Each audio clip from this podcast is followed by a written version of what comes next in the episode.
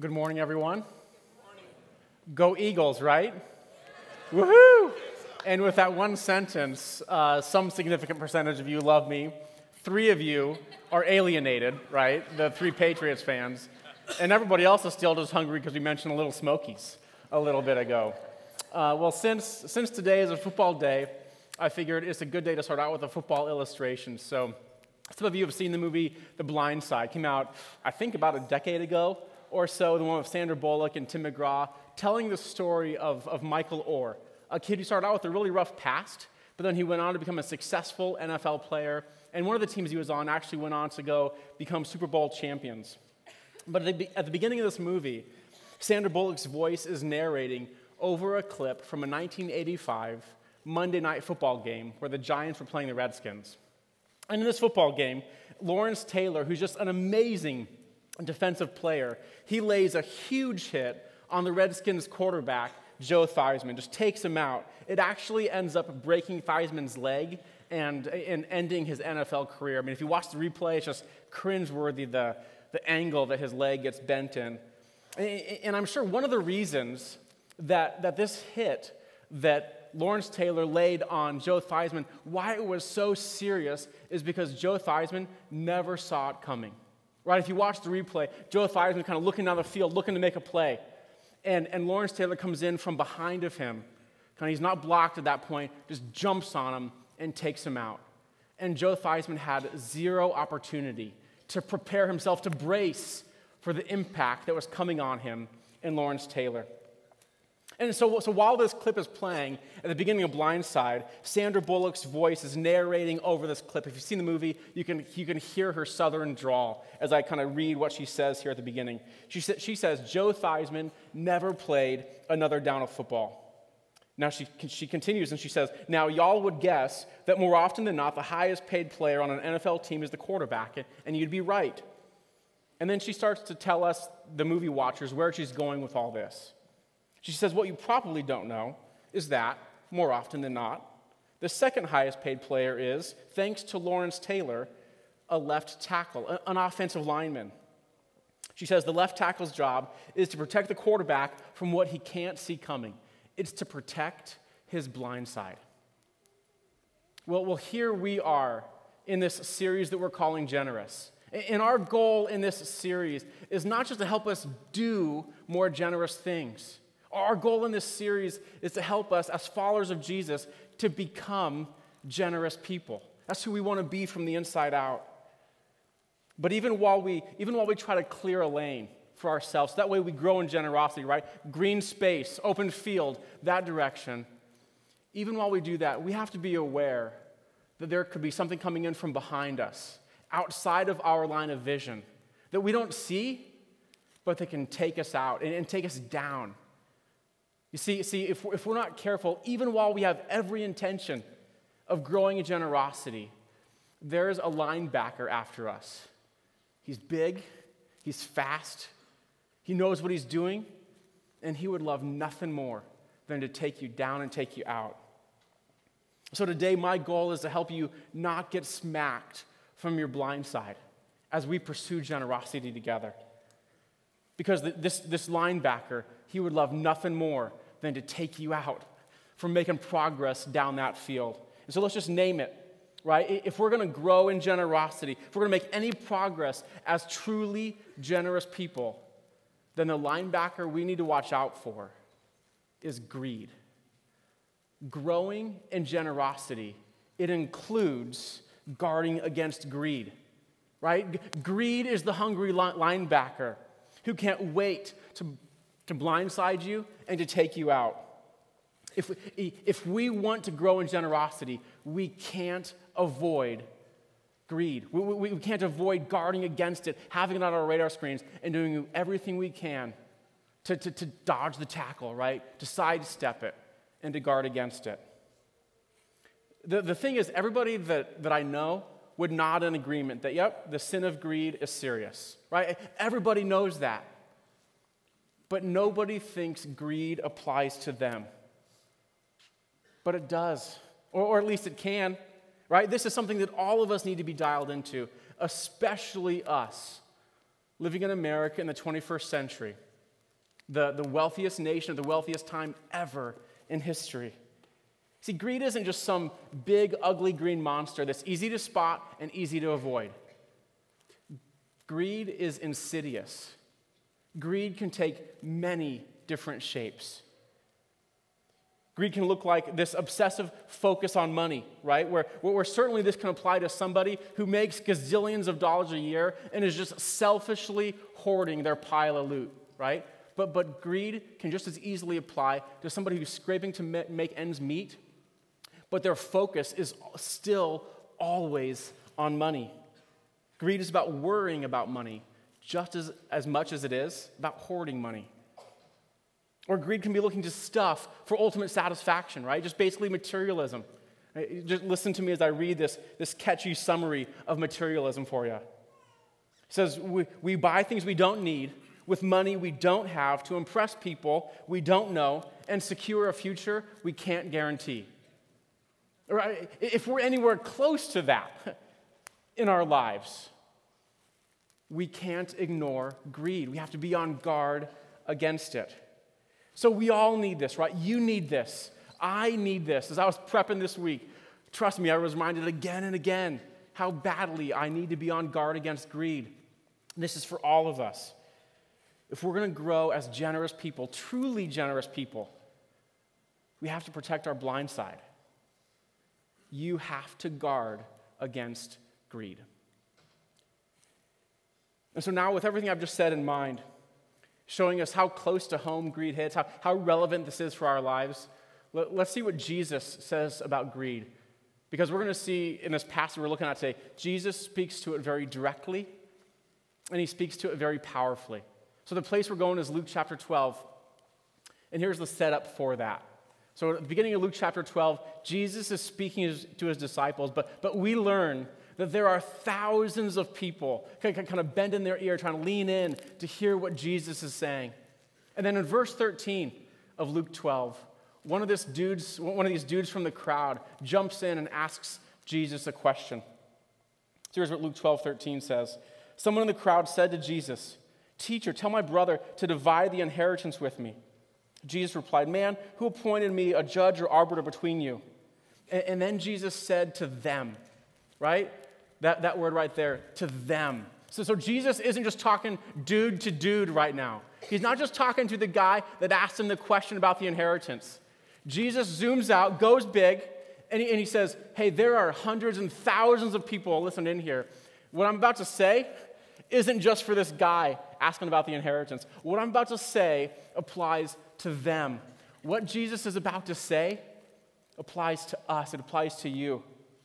Then Jesus continues Jesus said to them, Watch out, be on your guard against all kinds of greed. Check your blind side, watch your blind spot. You see, Jesus, he doesn't just want to deal with a question of who gets the brother's china, right? He's not, he's not asking how we, how we divvy out pieces like that. Jesus isn't going to get into that, but, but he knows behind this question, there's a question behind that question. That's what he wants to deal with. And that question behind the, behind the question is an issue of the heart. That question behind the question is what leads this brother to, to talk about who gets the china. And that issue of the heart that Jesus addresses to him and to everybody else and to us says, Be on guard. Watch out. When Jesus says something twice back to back, listen. you know, it's just good good observation. It's serious. And what do we need to be on guard against? What do we need to watch out for? Be on guard against all kinds of greed. And so, as we keep reading this passage, we're going to see how, how Jesus tells us to be on guard against greed. We're going to see three things that, that, that we need to see if we're going to, if we're going to guard against greed well and effectively in our lives. We're going to see the subtle reality of greed as we keep reading. We're, we're going to see the serious danger of greed, right? Because greed isn't cute and it's not tame, it is dangerous in a seriously dangerous sort of way. And, and we're going to see the antidote to greed. And if we can see each of these things, and if we can really own these things, right? If we can internalize them, get them for ourselves, This will make such a difference in our lives. Right? If we can see these things and learn to guard against greed, I think, I think we'll stand out as followers of Jesus in a culture where, where we need to see people stand out in some of these sorts of ways. This is one of the ways followers of Jesus should be distinct from the water in which we're swimming, from the culture in which we find ourselves. And, I think there are people out there, I mean, maybe there's even people in here, you know, who, who have been pursuing the almighty dollar for so long. But, but they're starting to realize, maybe they've realized for a while, that that almighty dollar can't satisfy. That, that, that there's a better ultimate good in their lives. Maybe they don't know what it is, but they know it's not the almighty dollar. And I think there's those people out there, maybe in here, that, that we need to see people living different. We need to see people living generously that aren't trapped by the snare of greed. And I think as people see what Jesus says on this topic, I think, I think they'll be attracted to that when they've been disillusioned by pursuing the almighty dollar. And I think maybe even some of you in here today will say, hey, if Jesus is worth listening to on that, maybe I need to consider everything else he says too. And then the difference this can make isn't just that we avoid greed, right? This isn't just to not sin. I mean, that's part of it. But, but if we can avoid greed, the subtle reality of greed, the serious danger of greed, if we can apply the antidote to greed, that will make us generous people. That's the sort of people we want to be. People who are truly generous from the heart and stand out in that way. So, so, so let's dive in. So that's the forecast of where we're going. So now that you know that, let's keep reading in Luke chapter 12. So I'll pick it back up in verse 15. Just continue on. So, so then Jesus said to them, Watch out, be on your guard against all kinds of greed. Life does not consist in an abundance of possessions. And he told them this parable The ground of a certain rich man yielded an abundant harvest. So, so this rich farmer, right, he has a windfall year, way beyond any of his projections, right? Couldn't have prepared for how successful the year was. So he thought to himself, What shall I do? I have no place to store my crops. And then he said, This is what I'll do I'll tear down my barns and build bigger ones, and there I will store up my surplus grain.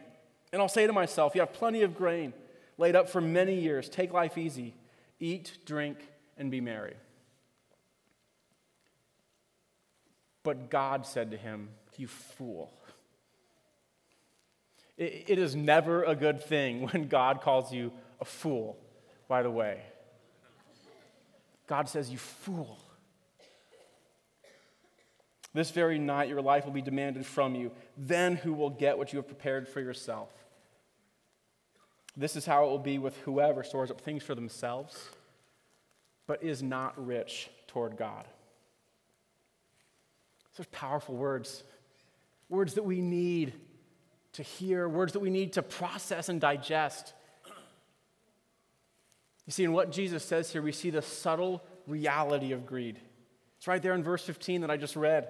Be on your guard against all kinds of greed. Greed exists in many shapes.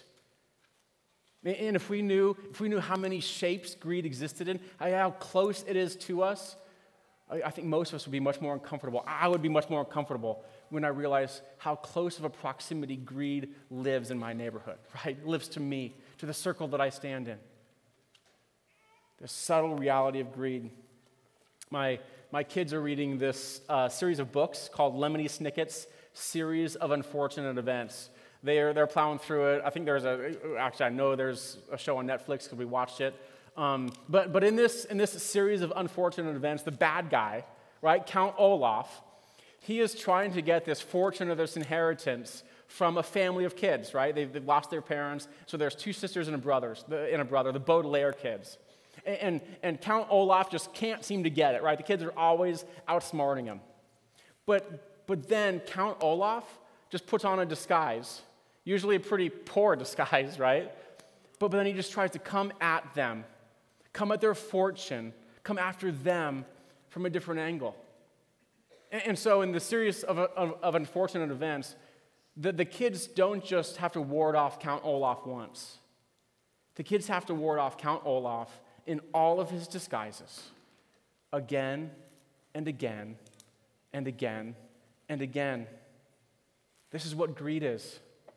Greed presents itself in many different disguises.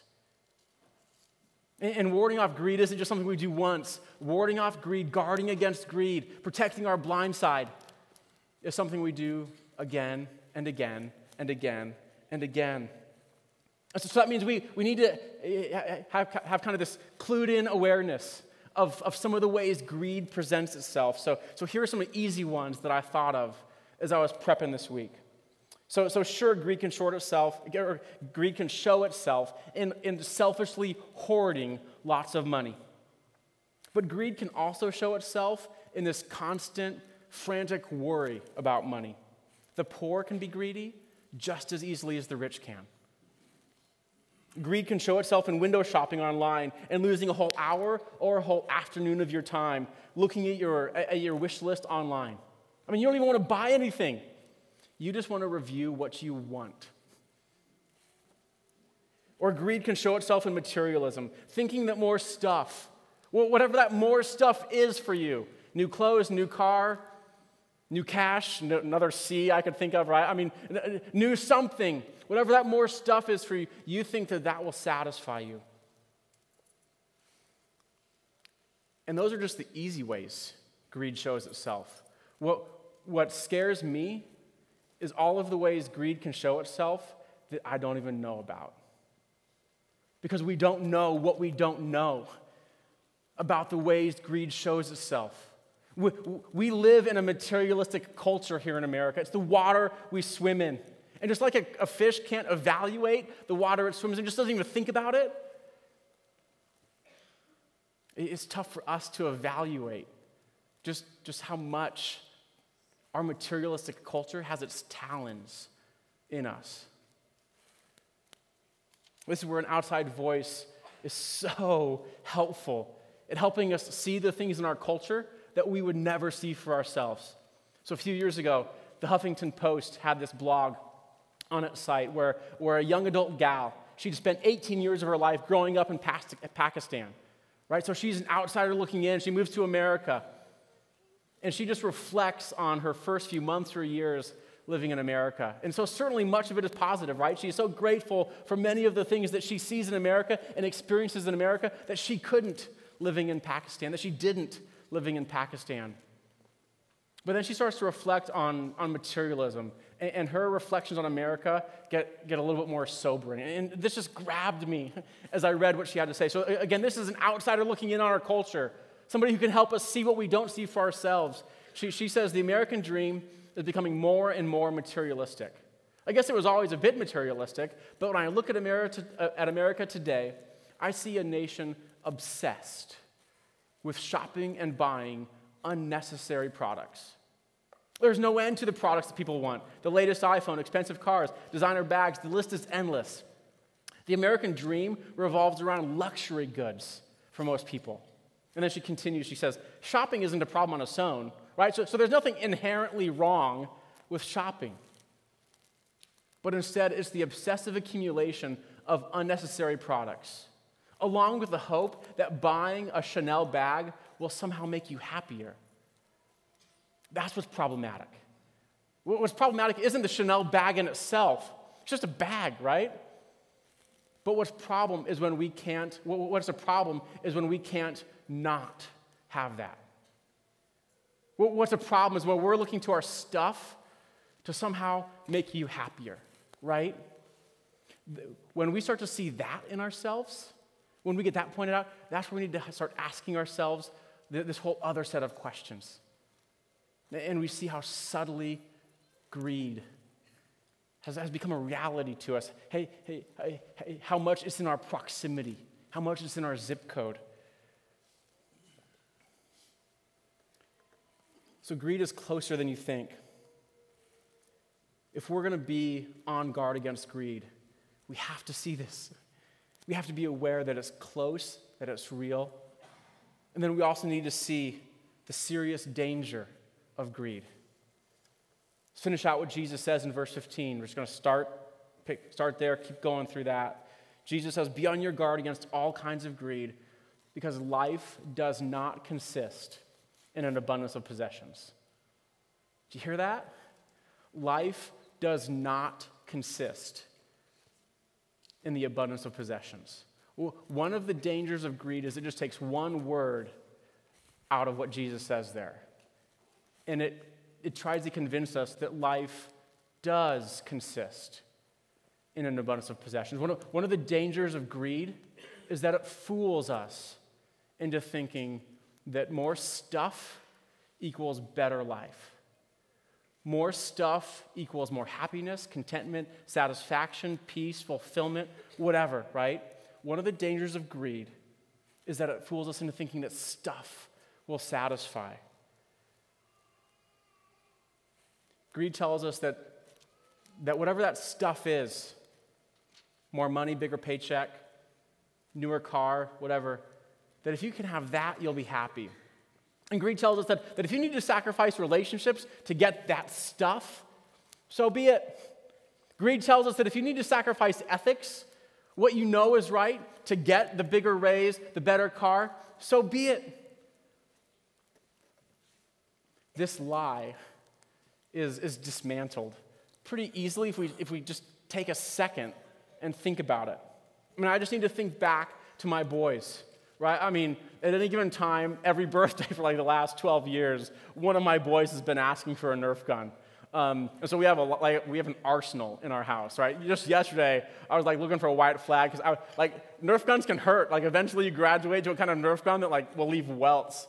Um, so that was me yesterday. Two of my boys just unrelenting coming at me. But so so they want they've wanted Nerf guns for their birthday for a long time. So it's not uncommon for us to get them some painfully welt giving Nerf guns eventually, you know? It's so, so, so they do that.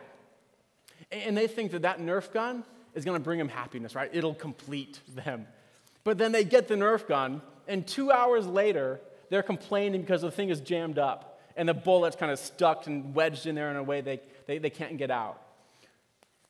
The thing they, they thought would bring them fulfillment just brings them frustration instead. I mean, and that's the cute kid example.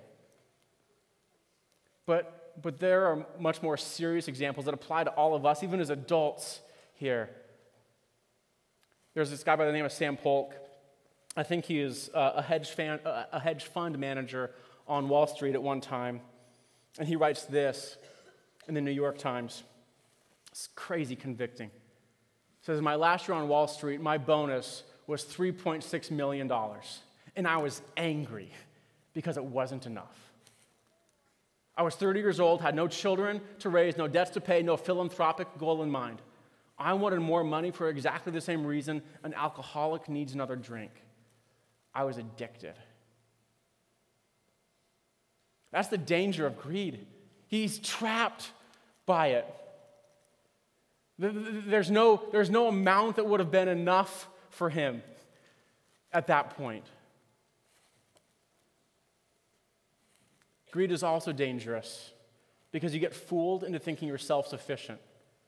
Because, because the more stuff you get, the more you think that you got that by yourself or, or you got that for yourself.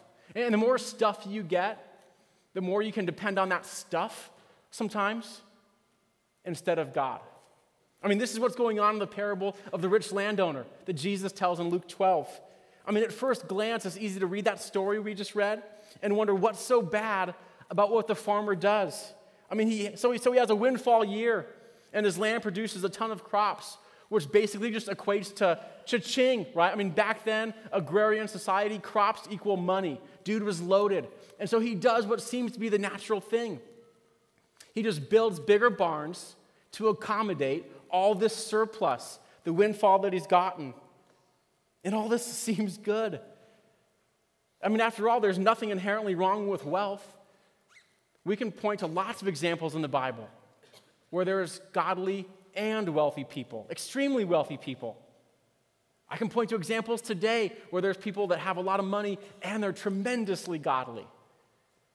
And then there's certainly nothing wrong with saving for the future like the farmer seemed to be doing at first glance. I mean, we can find passages in the Bible that encourage saving for the future, that, that encourage planning ahead. So, what's wrong? Why does this farmer get such strong words from God who calls him a fool? Here's what's wrong this rich landowner, with, with all of his wealth, is thinking only of himself. He's thinking only of the circle that he stands in.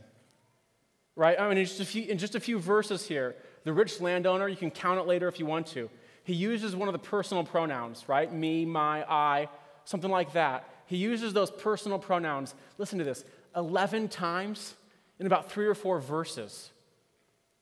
This, this dude is selfish and he doesn't even see it in himself. He doesn't even know it. But it's all over the parts of this parable where he speaks. He's trying to secure a future for himself and by himself with zero reference to God. So the problem isn't with wealth or savings per se. What is a problem is wealth and savings that have no reference point for God. Verse 21 is clear. Jesus says, This is how it will be with whoever stores up things for themselves, but is not rich toward God.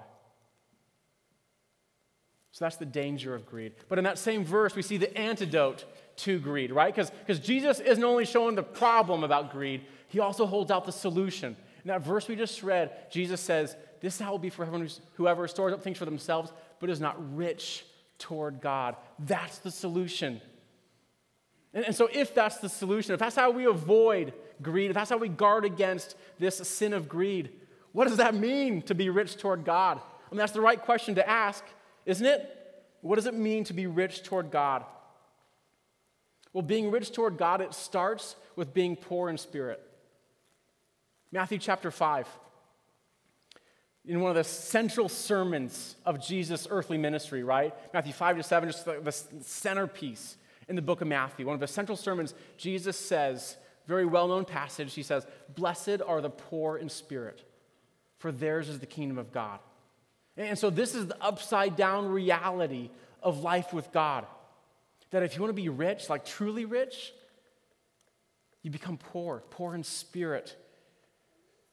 And what that means, what, what it means to be poor in spirit, is just that we, we know that without God, we are bankrupt.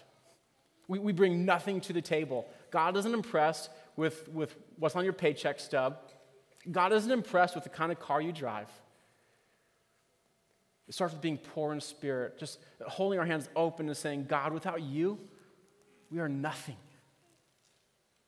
It's a spiritual bankruptcy. And, and what a contrast to the rich landowner in Luke 12.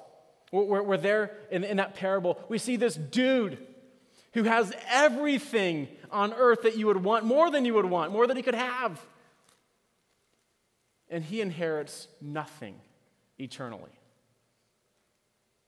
And when we stack that up against Matthew 5 3, where Jesus says, Blessed are the poor in spirit, for they will see the kingdom of God. They will inherit the kingdom of God.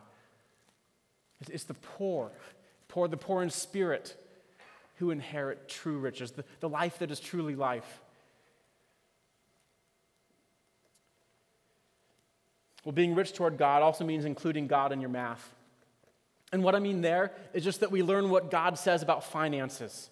Because God says a lot about finances. Did you know that Jesus actually speaks more about finances than he does about heaven and hell? And if you zoom out past the New Testament, right, past the Gospels, where we see what Jesus says, the rest of the Bible just keeps adding on to what God says about finances. And, and, and it's very practical.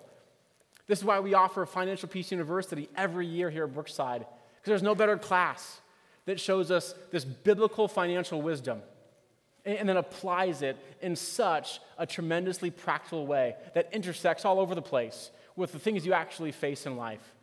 So, if you've never taken FPU, we're actually offering a group starting later this month. Make sure you get online, get the details, and get it on your radar screen. But, but including God in your math, it also means we become joyful givers. You'll hear, you'll hear more about this next week, but for now, let me just get my foot in the door and say how important the regular habit of, joyful and sacrificial giving is. Nothing will release the, the grip of materialism on your life like practicing the regular habit of, of joyful and sacrificial giving. And then being rich toward God, finally, it means investing in, in things that have eternal value. We saw this last week from, from 1 Timothy 6, where, where we saw that investing in eternity, it means being rich in good deeds. It means we're quick to serve. And I love what John shared just a little bit ago about all the ways we're doing that with the Care Center, right? The leaders and the volunteers and everything we're trying to do to serve others so genuinely. It's a great example of investing in eternity. Or just this last weekend, Friday night, all the way into Saturday morning, our, our middle school ministry had its lock in, all night lock in. So those, those 25 adult volunteers that were here with 225 middle school kids. Right? That could have turned into Lord of the Flies very quickly. Uh, those volunteers and, and all the kids who were inviting their middle school friends to go to a church event and hear about Jesus, that's investing in eternity. The thing is, we're doing this. I love all the ways we're doing this as a church. Let's just keep our foot on the gas pedal. Let's do more and more of it. And then investing in eternity means we're generous with our time, our talents, and our resources. It means we learn everything we can about what God is about, about the things that are closest to God's heart, and then we spend ourselves. We, we do it joyfully, but we spend ourselves for those same things that God is about. So, growing in generosity is our goal, right? Not just doing generous things, but being generous people. And if we're going to do that, if we're going to, if we're going to make progress toward that end zone, towards that goal, we need to watch out for what we can't see. We need to guard our blind side. We need to guard against greed. So let's boil all this down into two questions. First question is Am I aware of and on guard against the reality and dangers of greed? We've seen how close the reality of greed is to us and how, how dangerous, how seriously dangerous greed can be. Are you checking your blind side? Or the second question Am I rich toward God? Is God out of the picture, not just of your finances, but is God out of the picture of your everyday life? On Thursday afternoons, is there any reference point for God in your life? Or, or is our triune God, Father, Son, and Holy Spirit, is He the reference point that you build your life around and upon? Is Jesus Christ your Savior and your Lord and your greatest good that you build your life around and upon? These aren't just questions we ask once and then we move past and we're like, check, I can move past that. These are questions we never stop asking ourselves. We ask ourselves these questions this, this afternoon. We ask ourselves these questions next month, next year, and in 20 years. Am I on guard against greed? And am I rich toward God? Let's pray. Heavenly Father, thank you so much for your word that even your word that sometimes challenges cultural assumptions we have, uh, your word that helps us see the water we're swimming in, Jesus, and know how to live in a way that honors you. And so, so Father, our, our request is that you help us grow in true generosity. May that start with being poor in spirit, acknowledging our need before you.